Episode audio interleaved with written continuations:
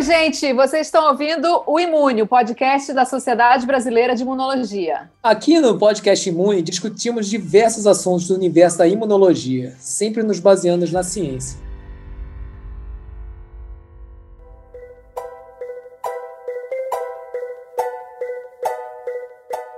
Fala pessoal, aqui é o Eldo Nakaya. Oi, ouvintes do Imune, eu sou a Karina Bortolucci. Oi, Imunocasters, eu sou a Camila Indiani.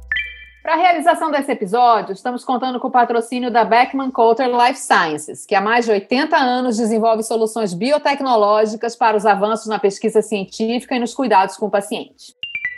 Vocês já perceberam que quando ficamos nervosos ou estressados por um longo período, é mais provável que a gente fique doente, que a gente pegue um resfriado, por exemplo? Isso acontece porque o sistema nervoso e o sistema imunológico trocam informações e se regulam, de maneira que o nosso estado emocional, como depressão, estresse ou ansiedade, influencia no nosso sistema imunológico. E a área que trata disso é a neuroimunologia, que é uma área da imunologia que vem crescendo muito nos últimos anos e, como o nome sugere, é o campo de estudo da interação entre o sistema nervoso e o sistema imunológico. E como será que esses dois sistemas, o nervoso e o imunológico, se conversam? Vocês vão ficar surpresos em saber, mas as principais responsáveis por essa interação são aquelas nossas amigas, citocinas, e também os hormônios, que atuam junto com os neurotransmissores. E para completar o time de cientistas do episódio de hoje, para falar sobre as ações do SARS-CoV-2 no sistema nervoso,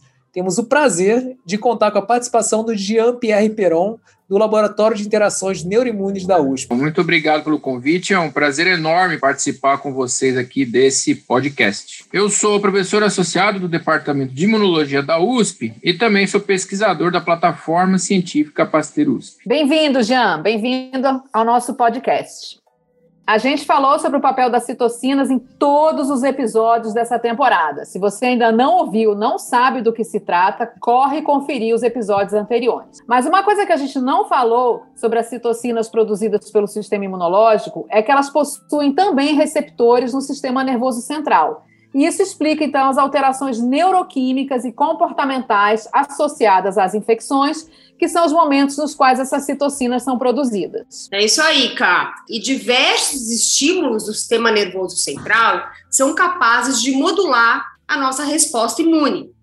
Isso envolve, além do sistema nervoso e imune, também o sistema endócrino.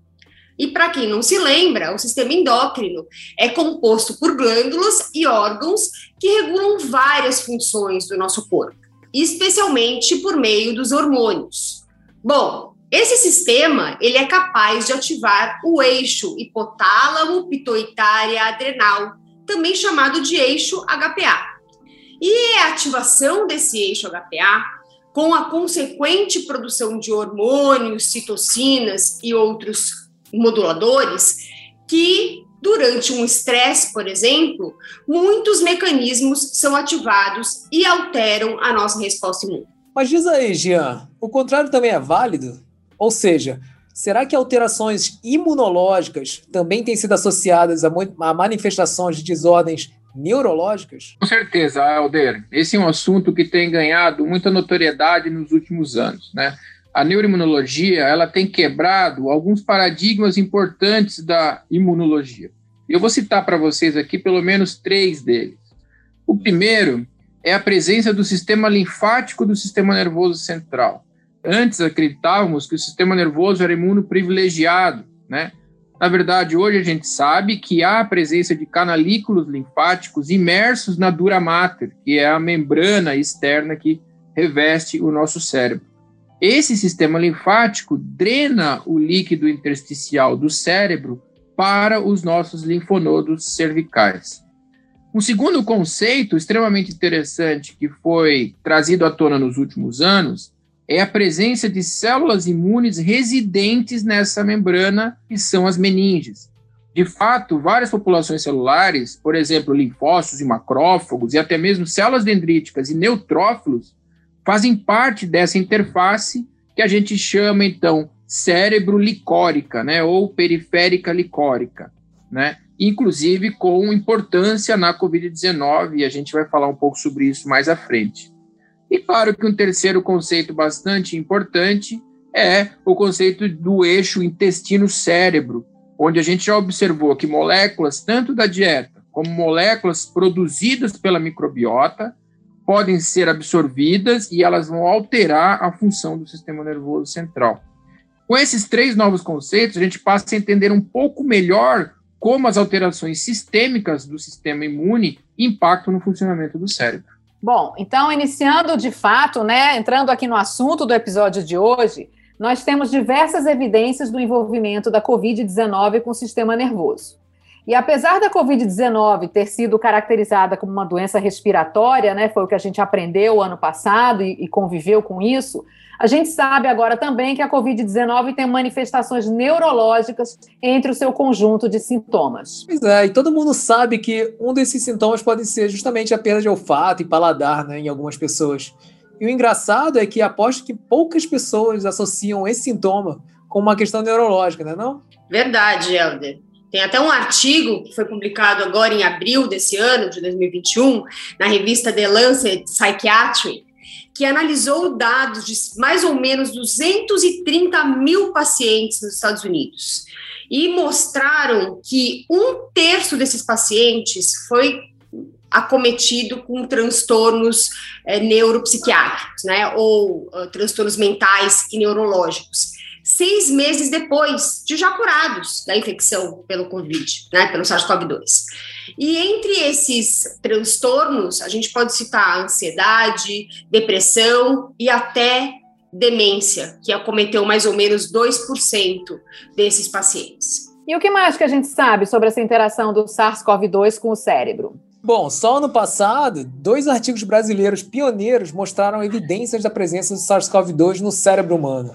Então, para quem tiver interesse, são os artigos SARS-CoV-2 Infection in the Central Nervous System of a One-Year-Old Infant, no qual Steven Hines, da UFRJ, é o autor correspondente, e o SARS-CoV-2 Infects Brain Astrocytes of COVID-19 Patients and Impairs Neuronal Viability, que tem como autor correspondente Daniel Martins de Souza e outros pesquisadores. E a gente sabe que para qualquer patógeno causar uma infecção no cérebro, ele precisa primeiro passar pela barreira hematoencefálica, ou seja, precisa acontecer a neuroinvasão. Isso aí. E pelo cérebro ser um órgão tão importante, ele tem a sua segurança redobrada. E essa barreira hematoencefálica é a principal responsável por essa segurança. E é composta por diferentes tipos celulares, como células endoteliais, e astrócitos, né, células gliares. E olha só que legal, um desses artigos brasileiros que falamos aqui mostrou sinais histopatológicos de dano cerebral em 19% dos indivíduos analisados que morreram de Covid-19. Todos os tecidos cerebrais afetados exibiram focos de infecção por SARS-CoV-2, e particularmente em astrócitos. Na verdade, essa interação né, dos patógenos, dos vírus com é, o cérebro, a gente até conhece um pouco. A gente ouviu falar sobre isso na epidemia de Zika, é, que a gente sabia que consegue ultrapassar essa barreira, como a gente viu aí nos casos de microcefalia. Então, o que, que a gente sabe dizer a respeito do SARS-CoV-2 para fazer a neuroinvasão, Jean? É uma ótima questão, Camila. É, os trabalhos que têm sido publicados até agora, eles demonstram que o vírus, aparentemente, ele consegue alcançar o sistema nervoso através de receptores do epitélio olfativo, né? Então, isso, na verdade, inclusive já foi demonstrado para outros coronavírus anteriores, né? Sabidamente, temos sete coronavírus que infectam seres humanos. Todavia, um trabalho recente publicado na Nature Neuroscience mostrou que a proteína spike ela consegue passar a barreira hematocefálica e entrar no, no tecido cerebral. Isso ocorreu tanto após a inoculação intravenosa como intranasal em modelo experimental de hamster, o que foi interessante é que esse trabalho mostrou que o mecanismo era dependente da ACE2, que a gente conhece ser o receptor para a invasão viral, uma vez que a ACE2 liga no spike do envelope viral. Isso é interessante porque até então a gente achava que um outro receptor de invasão, a neuropilina, pudesse ser mais importante para a invasão cerebral. Logo, é possível que ambos receptores, ou seja, tanto ACE2 quanto neuropilina, possam ser importantes nessa invasão. O mecanismo foi a transcitose, ou seja, o spike viral liga no ACE2 expresso na célula endotelial na luz do vaso sanguíneo e essa spike, então, ela é transportada através da célula para dentro do parênquima cerebral. O paper se chama The S1 Protein of SARS-CoV-2 Crosses the Blood-Brain Barrier in Mice. Esse é um paper publicado na Nature Neuroscience. E por ter frequentemente perda de olfato, será que os nervos olfatórios poderiam ser uma rota de entrada? Existe alguma evidência sobre isso, Janzito? Com certeza, Karina. Há um outro trabalho muito bonito publicado na Science Translational Medicine há alguns meses atrás que mostra exatamente isso, também utilizando o modelo de hamster, mas também fazendo análise de biópsias nasais de seres humanos. Os estudos mostraram, de forma interessante, que os pacientes que apresentavam uma anosmia prolongada, ou seja, aqueles pacientes que tinham ainda problema de sentir cheiro meses após a infecção, eles ainda apresentavam partículas virais nesse tecido nasal. Logo, o que esse trabalho demonstrou é que há uma correlação direta entre a presença do vírus no epitélio olfativo e a anosmia desenvolvida por esses pacientes. O que também foi interessante, que esse trabalho mostrou, pessoal, é que vários tipos celulares estavam infectados, não eram somente os neurônios olfatórios. Células uh, adjacentes, como células acessório e até mesmo células imunes ali presentes estavam positivas para proteínas virais. Bem interessante isso, Jean. A gente já comentou, eu acho, em algum episódio, talvez no episódio de inflamassoma, que teve um trabalho aí da Kiko Iwasaki que mostrou, inclusive, que quem morria eram os neurônios vizinhos dos neurônios infectados pelo vírus. Então, de fato, toda essa neuroinvasão é bastante peculiar, né, digamos assim. Eu tenho uma perguntinha rápida. Isso é específico do SARS-CoV-2 ou os outros, os outros corona também têm esses fenômenos, Jean? Nunca se chegou tão a fundo para entender se isso acontece igual nos outros coronas. Uhum. Tá? A gente tá. sabe que o OC43, por exemplo, que é um outro corona sazonal, uhum. ele é capaz de infectar o epitélio olfativo e, e chegar no cérebro. Mas isso foi em modelo experimental porque esses sintomas de anosmia e tudo não eram reportados, não são reportados, né? Eu acho, não tem essa intensidade, talvez, ou é, talvez seja muito brando, né? Não sei. É, não foi reportado com essa, com essa intensidade e com essa frequência, realmente. Aham, aham, certo. Voltando um pouco aos astrócitos, o que chama a atenção é que essas células são os principais alvos do coronavírus, do SARS-CoV-2. E essas células, elas desempenham funções muito importantes. Elas oferecem sustentação e nutrientes para os neurônios, elas regulam a concentração de neurotransmissores e elas ajudam a manter a homeostase cerebral. Então, são essas células que estão vulneráveis à infecção pelo SARS-CoV-2, Jean? Sim, Camila, aparentemente sim. Isso é interessante porque os astrócitos são células de extrema importância né, para o bom funcionamento dos neurônios e, ao mesmo tempo, são alvo da infecção viral. O que a gente já sabia é, que foi comprovado para o Zika vírus. E agora também para o SARS-CoV-2, inclusive, são achados do trabalho do grupo do professor Daniel da Unicamp. Todavia, vale mencionar que é um trabalho recente publicado na Cell, trabalho intitulado SARS-CoV-2 Infects the Brain Choroid Plexus and Disrupts Blood CSF Barrier in Human Brain Organoids. Esse trabalho mostra que as células do plexo coroide também são infectadas pelo vírus. As células do plexo coroide são células que revestem os ventrículos, né? Os ventrículos são bolsões de líquido cefalorraquidiano que temos no cérebro. Esse trabalho ele fez uma análise bonita de single cell e mostrou que essas células não só estavam infectadas, como elas estavam alteradas funcionalmente. O trabalho, porém, utilizou organoides cerebrais. E a gente precisa ainda descobrir se esse fenômeno de fato ocorre em vivo nos pacientes. É super interessante essa história aí, né, de infecção no plexo coroide, né?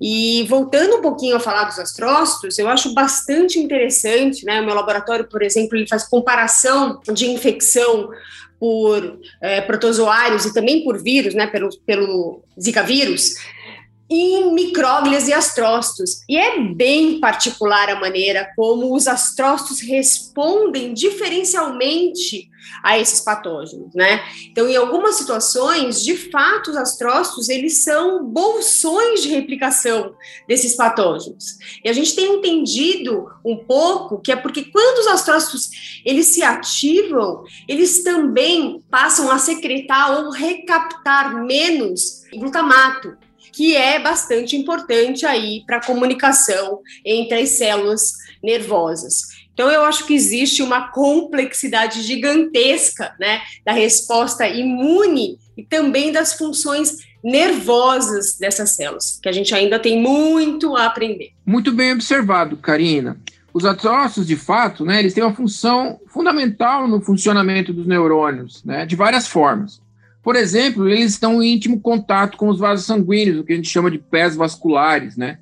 E isso faz com que eles desempenhem um papel importante no transporte e na captação de moléculas da circulação para o parênquima cerebral.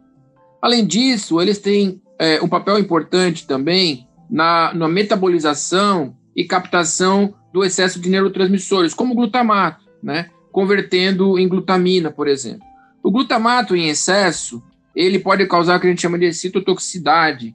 Esse excesso de glutamato, principalmente fora da fenda sináptica, pode matar o neurônio por excesso de ativação. Isso é muito observado no acidente vascular cerebral, por exemplo, e tem um impacto importante é, na lesão do tecido nervoso. Por outro lado, há também o que a gente chama de lactate shuttle, né? que é quando o astrócito aumenta a captação de glicose e transfere o lactato é, como fonte de energia para os neurônios. E o que é interessante mencionar no contexto da infecção da Covid-19 é que aparentemente todos esses mecanismos podem estar alterados, né? Seja pela presença direta do vírus no sistema nervoso ou pela inflamação sistêmica. A gente não pode deixar de mencionar né, a importância da cytokine storm. O excesso de citocinas inflamatórias, principalmente L1 e L6, TNA-alfa e interferon gama, que fazem parte da cytokine storm, e os ensaios clínicos com anticorpos monoclonais, cujos alvos são essas citocinas, demonstram a importância das mesmas, elas podem alterar funções em regiões cerebrais, justamente pela falta de barreira hematocefálica. Ele, uhum. Na verdade, isso é algo que tem sido também estudado mais a fundo. Algumas regiões do cérebro, como os órgãos circunventriculares, dentre eles o hipotálamo, por exemplo, e até a glândula pineal, elas não têm uma barreira hematocefálica como outras regiões do cérebro. Logo, a presença de moléculas, principalmente citocinas inflamatórias na circulação, tem a capacidade de ativar os astrócitos, por exemplo, dessas regiões. Logo, né, fica evidente a questão de que a Covid-19 ela impacta o cérebro, seja direta ou indiretamente.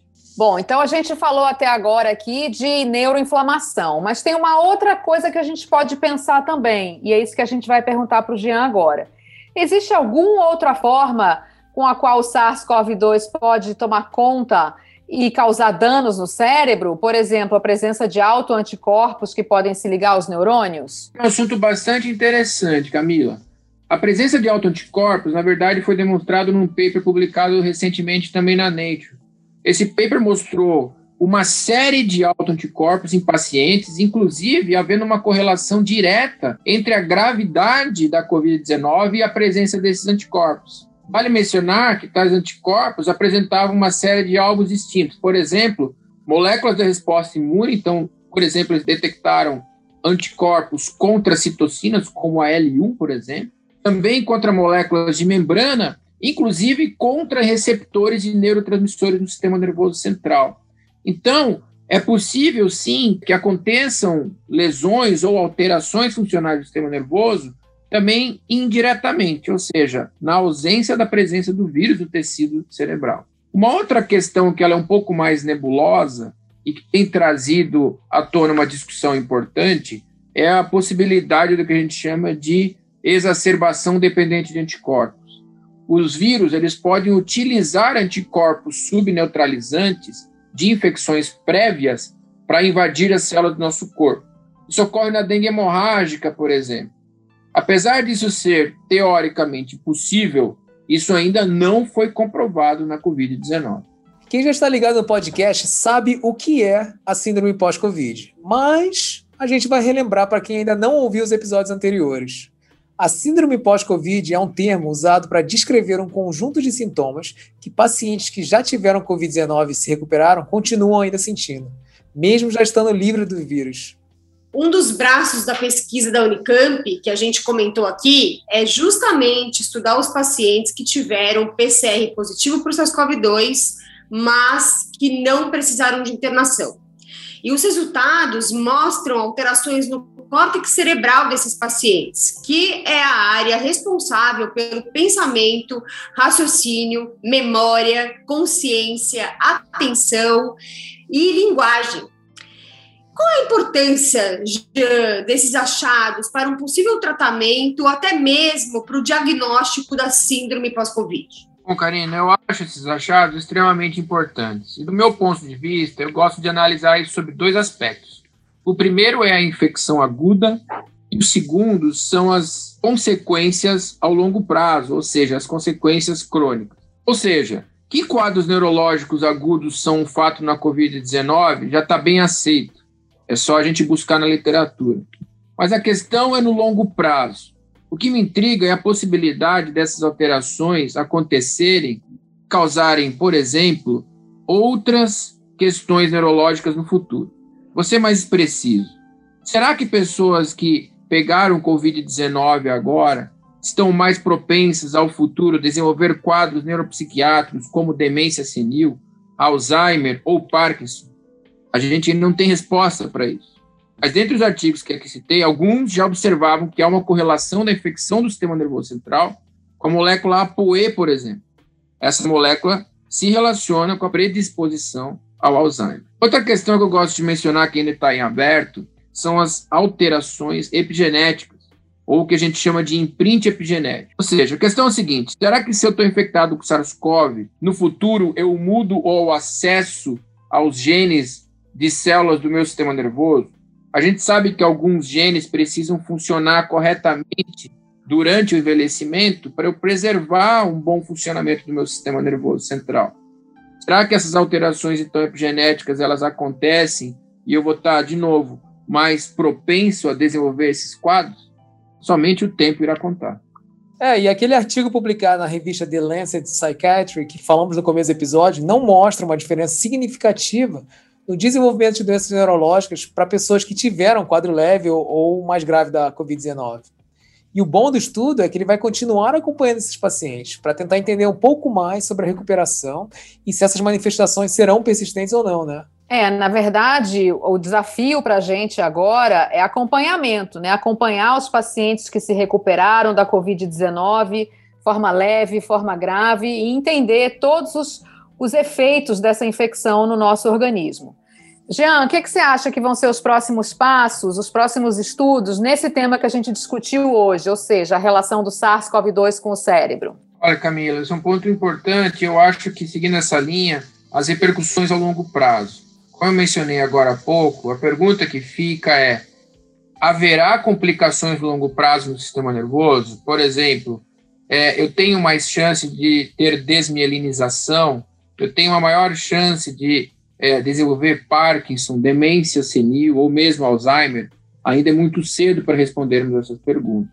Com certeza já há grupos que estão aí se preparando para avaliar essas questões é, daqui a alguns anos. Sem dúvida nenhuma, existem vários estudos sendo conduzidos, inclusive estudos é, nossos lá da Unifesp, da Escola Paulista de Medicina, que uh, estamos tentando montar uma coorte para acompanhar os pacientes que foram internados e que não foram internados, né, a partir do diagnóstico da Covid-19. A ideia é fazer uma correlação do desenvolvimento de transtornos neuropsiquiátricos com a resposta inflamatória.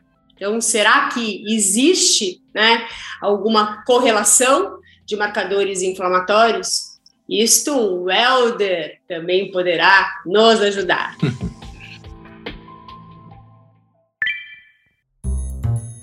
e antes da gente encerrar, encerrar mesmo, tem uma ótima notícia. As inscrições para o 45º Congresso Anual da Sociedade Brasileira de Imunologia, o Imuno 2021, estão abertas. O evento será totalmente online e vai acontecer entre os dias 26 e 28 de setembro. Eu, se fosse você, não perderia. O programa está excelente. A gente queria também, antes de terminar, agradecer os comentários nas redes sociais da Camila Cardo, da Fernanda Bruni, da Paola Serafim, do Rafael de Albuquerque e da Paula Marchiante. Todos eles elogiando o nosso podcast, dizendo que está muito legal. Muito legal vocês comentarem, gente. Super valeu. É, e o Rodrigo Barros perguntou se há previsão de disponibilidade também pela plataforma Deezer. Vamos uh, conversar com a nossa equipe técnica para saber a possibilidade de disponibilizarmos também pela plataforma Deezer, ok, Rodrigo? E para finalizar, a Nadiana Saraiva perguntou se a síndrome pós-Covid pode estar relacionada com a dormência do vírus. O que, que você acha, Jean? Olha, esse é um ótimo ponto, todavia a gente ainda não tem uma resposta. A verdade é que os pacientes que apresentaram, por exemplo, os quadros de é, declínio, né, perda cognitiva ou perda de memória, eles estavam PCR negativo, né, eles não apresentavam vírus circulante, o que nos leva a crer que não há o vírus naquele momento. Todavia, a gente ainda precisa investigar um pouco mais a fundo para saber de fato o que está acontecendo com esses indivíduos. Se você quer enviar uma pergunta, fazer um comentário para a gente, ou até propor temas para os próximos episódios, manda uma mensagem nas nossas redes sociais, sbi.imuno, ou você pode ir old school e mandar um e-mail, podcastsbi.gmail.com. E esse foi mais um episódio do Imune, o podcast da Sociedade Brasileira de Imunologia, que contou com o apoio de Beckman Coulter Life Science. Mas não precisa ficar com saudades, não. Lembra, você pode ouvir todos os outros episódios do Imune em qualquer aplicativo de podcast, como Spotify e Apple Podcast com a apresentação de Camila Indiane, Helena Nakai e Karina Bortolucci, e participação de Jean-Pierre Schatzman Peron, produção e edição de Larissa Fabiano e Sid Clay Lira, e divulgação e marketing de Rafaela Garcia e Paula Vinhas, terminamos mais um episódio do Imune, o podcast da SBI. Então, pessoal, até a próxima. Tchau, gente. Tchau. Até. Tchau. Obrigada, Jean. Maravilha a sua participação aqui hoje. Foi um prazer enorme, gente. Muito obrigado pelo convite. Tchau, tchau.